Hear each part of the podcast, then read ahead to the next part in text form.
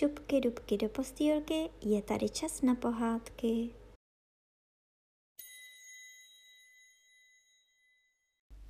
Dnes vám budu povídat pohádku Sněhová královna, kapitola čtvrtá o princi a princezně.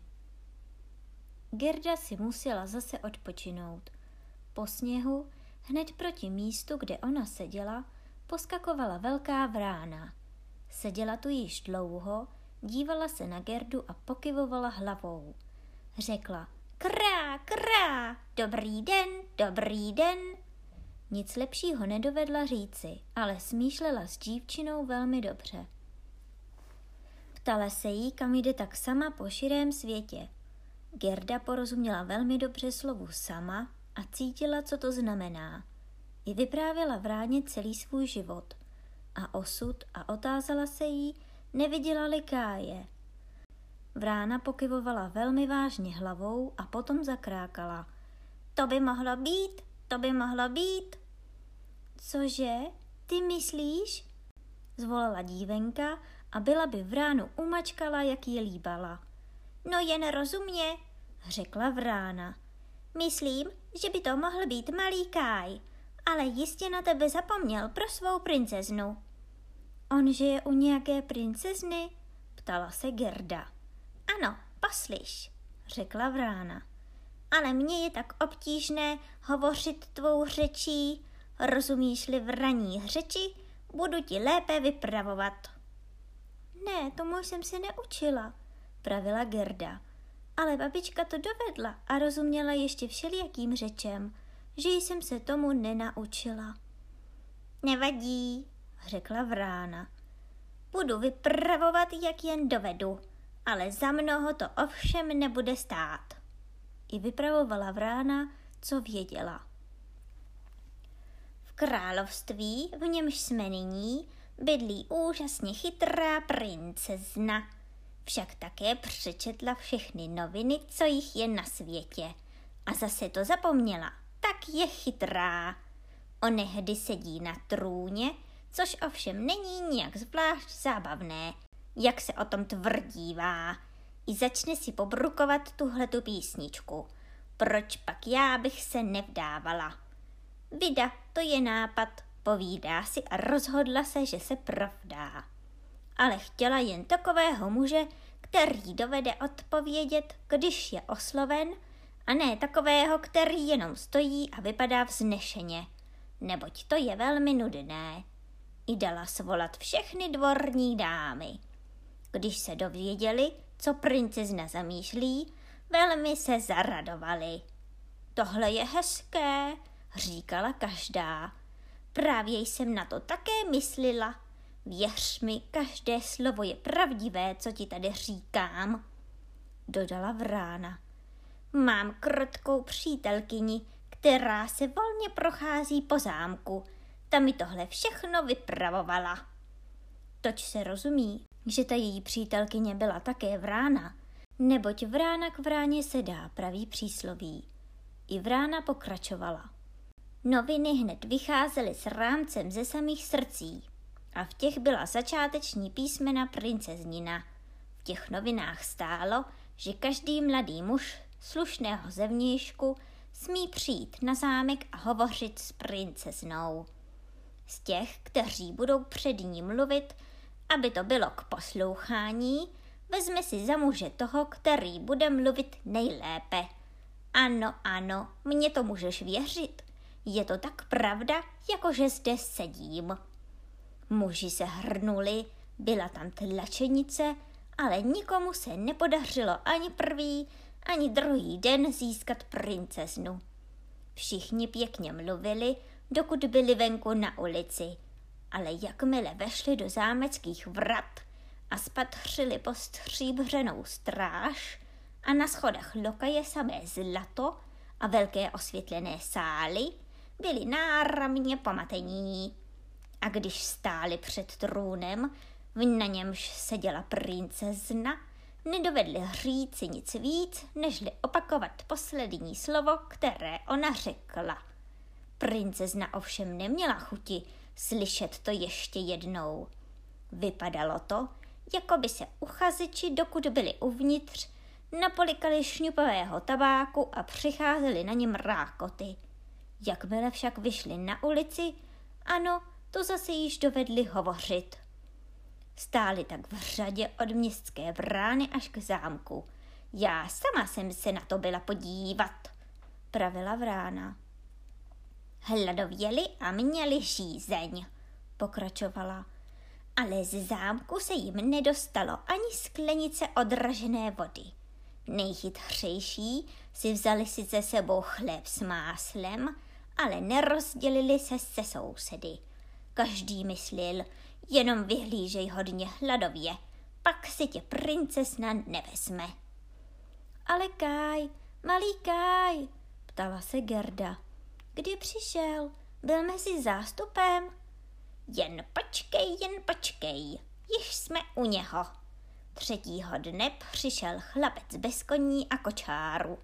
Vesele kráčel rovnou k zámku. Jeho oči zářily jako tvoje. Měl krásné dlouhé vlasy, ale chudobné šaty. To byl Kaj, jásala Gerda. O, tady jsem jej našla. A tleskala rukama. Na zádech měl raneček, dodala vrána. Ne, to byly zajisté jeho sáňky, namítla Gerda, neboť se sáňkami odešel. To by mohlo být, řekla vrána. Neprohlížela jsem jej tak zblízka, ale to vím od své krotké přítelkyně, že když vešel do zámeckých vrat a spadřil po stříbřenou stráž a na schodech lokaje samé zlato, nepřišel ani v nejmenším do rozpaku, ale pokynul jim a řekl, to je asi nudné takhle stát na schodech, já raději půjdu dovnitř. Tam zářily sály v plném osvětlení. Tajní radové a excelence tam chodili slavnostně a nosili zlaté nádoby. Chlapcovi boty příšerně vrzaly, ale on si z toho nic nedělal. To byl docela jistě Kaj, zvolala Gerda. Já vím, měl nové boty. Slyšela jsem v pokoji u babičky, jak vržou. Ano, vrzali, pravila vrána. On šel vesele přímo k princezně. Ta seděla na perle, veliké jako kolo od kolovratu. A všechny dvorní dámy se svými služkami a služkami služek a všichni kavalíři se svými sluhy a sluhy sluhů, kteří měli ještě své pomocníky, byli tu rozestaveni a čím blíže stáli u dveří, tím pyšněji vypadali. Ani na pomocníka sluhy sluhova, který stále chodí v pantoflích, by si s málem netroufla podívat. Tak pyšně stál ve dveřích. To je asi strašlivé, řekla malá Gerda. A Kaj přece dostal princeznu? Kdybych nebyla vránou, tedy bych ji dostala já, i kdybych byla zasnoubena. On prý mluvil právě tak dobře, jako mluvím já. Hovořím-li havraní řečí. Tomu jsem se naučila od své krotké přítelkyně. Byl veselý a rostomilý.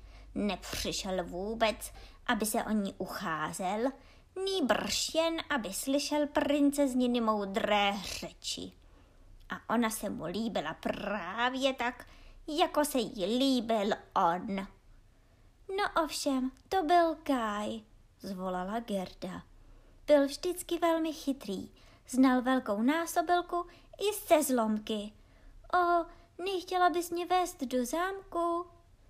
A všem, to se snadno řekne, pravila vrána. Jenom jak to uděláme, promluvím o tom se svou přítelkyní, ta nám poradí, neboť, abych ti upřímně řekla, takové děvčátko, jako jsi ty, nesmí tam nikdy vkročit. Ale já smím, namítla Gerda. Jakmile Kaj uslyší, že jsem na blízku, přijde hned pro mne. Tož na mne počkej tady u schodu, řekla vrána, potřepala hlavou a odlétla. Teprve když nastal večer a setmělo se, přiletěla zpět. Krák, krák, pravila. Mám tě od své přítelkyně mnohokrát pozdravovat. A zde je kousek chleba pro tebe. Vzala jej v kuchyni, kde je ho dost. A ty jsi asi hladová. Není možné, abys vešla do zámku, protože jsi bosa. Postříbřená stráž a lokajové ve zlatě by tě nepustili. Ale neplač, dostaneš se tam přece. Moje přítelkyně ví o zadních schůdcích vedoucích k ložnici a také ví, kde je klíč od nich. I vešli spolu do zahrady do velkého stromořadí. V němž list za listem již opadával. Když pak světla v zámku pohasínala, vedla vrána malou Gerdu k zadním dvířkám, která byla jenom přivřena. O, jak bušilo Gerdino srdce úzkostí a touhou. Bylo jí, jako by se chystala k něčemu špatnému a ona se přece chtěla přesvědčit, zdali je to malý Káj. Ano, jistě je to on. Vzpomínala tak živě na jeho chytré oči, na jeho dlouhé vlasy, viděla jasně, jak se usmíval, když ještě se dali doma pod růžemi. Jistě se zaraduje, až jí spatří, až uslyší, jak dlouhou cestu prošla pro něho a až se doví, jak všichni doma truchlili, když se nevracel. O, jak se bála a zároveň radovala. Již byli na schodech, tam hořela malá lampička na skříni.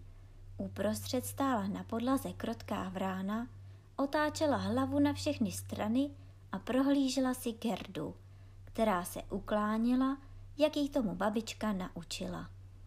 Moje přítelkyně mi o vás vypravovala velmi hezké věci, slečínko, řekla krotká vrána. Vaše životní příběhy jsou rovněž velmi dojemné. Račte vzít lampu a já půjdu napřed. Půjdeme tady hletou cestou rovně, zde nikoho nepotkáme. Mně připadá, že někdo za námi jde, poznamenala Gerda. Zaslechla totiž blízko sebe jakýsi šustot. Jakoby pozdě letěly stíny a pak koně s vlající hřívou a štíhlýma nohama, honci, pánové a dámy na koních. To jsou jenom sny, řekla vrána. Jedou s myšlenkami naší vznešené vrchnosti na lov. A je tak dobře, aspoň je lépe můžeme pozorovat na posteli. Ale prosím, až se vám dostane hodností a úcty, abyste vždycky projevovala vděčné srdce. Ale to nestojí za řeč, pravila vrána z lesa. I vešli do prvého sálu, jehož stěny byly potaženy růžovým atlasem a vyzdobeny umělými květinami. Tu již šustěly sny kolem Gerdy, ale letěly tak rychle, že ani nespatřila vznešenou vrchnost. Jeden sál byl lepší než druhý, až zrak přecházel. Konečně se dostali do ložnice. Strop v ní se podobal velké palmě s listy z drahoceného skla a uprostřed podlahy visely na tlusté zlaté tyči dvě postele, jež obě se podobaly liliím. Jedna byla bílá a v té ležela princezna, druhá byla červená a v té hledala Gerda malého káje. Odhrnula jeden červený lupen a spatřila hnědou šíji. O, byl to Káj. Vykřikla velmi hlasitě jeho jméno, přiblížila k němu lampu, sny na koních opět zašuměly ve světnici, Kaj se probudil, otočil hlavu a nebyl to malý Kaj. Princ se mu podobal jenom šíjí. Mladý a krásný byl však také. Z bílé postýlky pohlédla princezna a ptala se, co se děje. I dala se malá Gerda do pláče a vyprávěla celý svůj příběh a všechno, co pro ní vrány udělali. Chudinko, řekli princ a princezna a chválili vrány. Řekli, že se na ně nehněvají, ale aby to již nedělali. Pro tentokrát měli však dostat odměnu. Chcete volně létat? ptala se princezna. či chcete mít stálé místo jako dvorní vrány a dostávat všechny odpadky z kuchyně. Obě vrány se poklonily a prosili o stálé místo. Myslili totiž na stará léta a řekli. Je dobře mít něco na stará kolena. Princ vstal ze své postele a dovolil v ní spát Gerdě. Víc přece pro ní udělat nemohl. Ona se pěla ručky a myslela si, jak jsou přece lidé dobří a zvířata také. Potom zavřela oči a spala znamenitě. Všechny sny opět vlétly do světnice, měly podobu andělů a táhly malé sáňky, na nichž seděl Káj a kýval. Ale to všechno bylo jenom sen a hned to zmizelo, jakmile se probudila. Příštího dne ji oblékli od hlavy až k patě do hedvábí a do sametu. Také jí zvali, aby zůstala v zámku a měla se dobře. Ale ona prosila, aby jí dali kočárek s jedním koníčkem a pár střevíčků, že zase pojede do širého světa hledat káje. I dostala střevíčky a také rukávník a vůbec byla pěkně vystrojena. Když chtěla odejít, zastavil před dveřmi nový kočárek z ryzího zlata. Znak princův a princeznin na něm zářil jako hvězda. Kočí, sluha a předjezdec měli na šatech zlaté korunky. Princ a princezna jí sami pomohli do kočárku a přáli jí mnoho štěstí. Lesní vrána, která se zatím provdala, doprovázela jí prvé tři míle cesty. Seděla vedle ní, neboť jí jízda proti konům nedělala dobře. Druhá vrána stála v bráně a mávala křídly. Nejela s nimi, neboť se od té doby, kdy dostala stále místo, přejídala a bolela jí z toho hlava. V kočárku bylo plno cukrovinek, sladkých koleček a pod sedadlem bylo ovoce a oříšky. S bohem, s bohem, volali princ a princezna. Malá Gerda plakala a Vrána plakala také. Tak to šlo prvé míle. Tu se Vrána také rozloučila s Gerdou a to bylo to nejtěžší loučení. Vylétla na strom a mávala černými křídly, dokud viděla kočárek, který se leskl jako jasná sluneční záře.